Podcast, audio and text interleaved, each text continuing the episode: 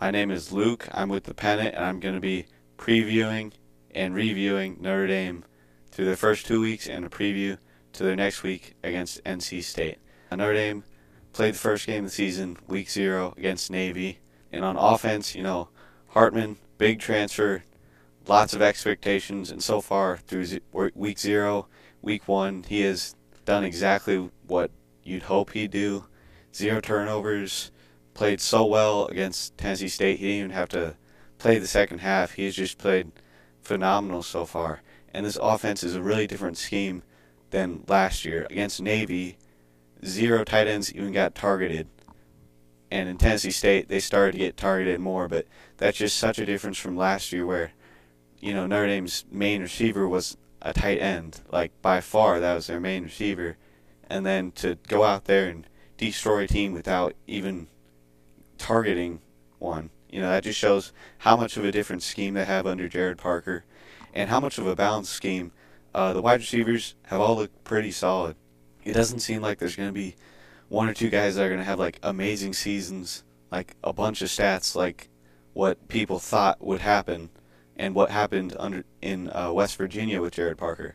It seems like a very balanced approach. If one receiver is not doing amazing, then another one will step up. Deion Colzie stepped up in week zero and then wasn't really there for week one. It's a very balanced attack, and guys like Jayden Thomas and Chris Tyree will always be, you know, reliable. The one receiver that I feel like has uh, hasn't lived up to what I had hoped so far is number five, Tobias Merriweather. He's one to watch against NC State. He's really a deep threat, so I'm hoping to see him on some deep routes. Tight ends, tight ends have looked pretty solid. Mitchell Evans seems like the starter, but Holden Staes has been getting in there. Those seem like our main two guys, and I'm sure as the season goes on, there'll be more and more passing threats. And offensive line has played amazing. I don't think we've let up a sack yet, and they've just Hartman said it himself. He said best O line in the league. If your QB likes their O line that much, you know that's just such good. That's so good for the team and the team chemistry and value. And our running backs, we have like four guys that just can go out there and start for us, and I'd be happy with it. Estime is number one, but you know Jeremiyah Love, freshman, speedy. Gi'Bran Payne has been playing, I think, the second most snaps. Jadarian Price as well.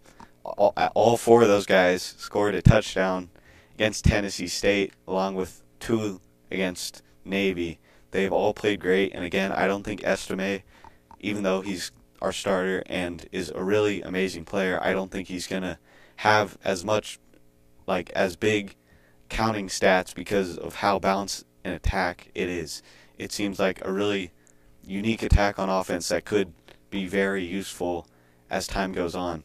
But going on to the defense side of the ball, it's a little, it's a little more scary. Even though our defense has let up six points in two weeks, they just haven't really looked amazing. Uh, our defensive line, guys make plays, you know, one or two plays a game, but there's also sometimes where they're just not, they're just not doing their job, and we're getting run over when we really shouldn't be able to. Our defense is taking a bit too long to get used to the game. You know, the first drives of both games against Navy and Tennessee State, like it should not be that they Tennessee State and Navy moved it way too fast. And even though Notre Dame destroyed both them in those games, they the defense didn't look amazing at all.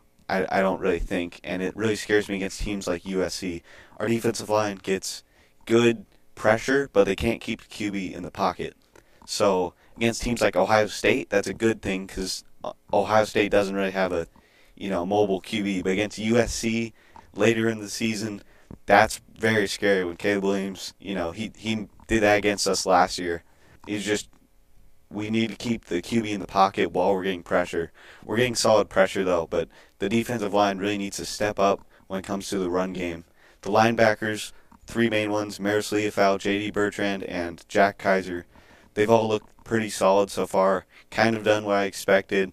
They need to have big games against USC and NC State. They really need to you know, show up. They can't choke like they kind of did la- last year sometimes.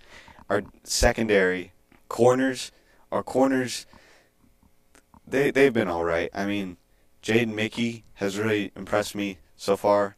Benjamin Morrison, Cam Hart haven't really done much so far. Haven't had the opportunity to do much so far. So against NC State, I really hope to see Benjamin Morrison and Cam Hart, number 20 and number 5. Hope to see them go out there and just lock the NC State receivers down. I, I'm really hoping to see that against NC State. And their name safeties worry me the most. I'm always going to be watching the safeties. Uh, number zero, Xavier Watts, seems like like one of the two. Like he seems like he's got the position locked in, but the other safety position, it's like there's a mix. Um, and right now it seems like DJ Brown's the starter, number two. I don't really like him though. Uh, he he's very unreliable. So I'm hoping to see number 11 Ramon Henderson. I like him a lot more. He got an interception against Tennessee State. I'm hoping to see him go in and uh, prove himself as a starter. Thomas Harper is a guy that could do that as well. So safety battle kind of in week two. Need to watch who's going to be on the field, who's going to start on the field against NC State. NC State looked very bad against Connecticut. Looked very bad, very promising if you're a Notre Dame fan, I'm very confident. Keys to win against NC State. We we cannot just get destroyed in the turnover battle. They cannot cause two more turnovers than us. We can't turn the ball over, and we should be able to just out talent them.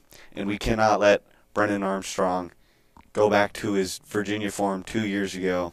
He got his offense coordinator back from Virginia, and people expected them to be really good in the pass game. So they haven't looked that way so far, and we can't let that happen. I, am Luke Fulkerson, and thank you for listening.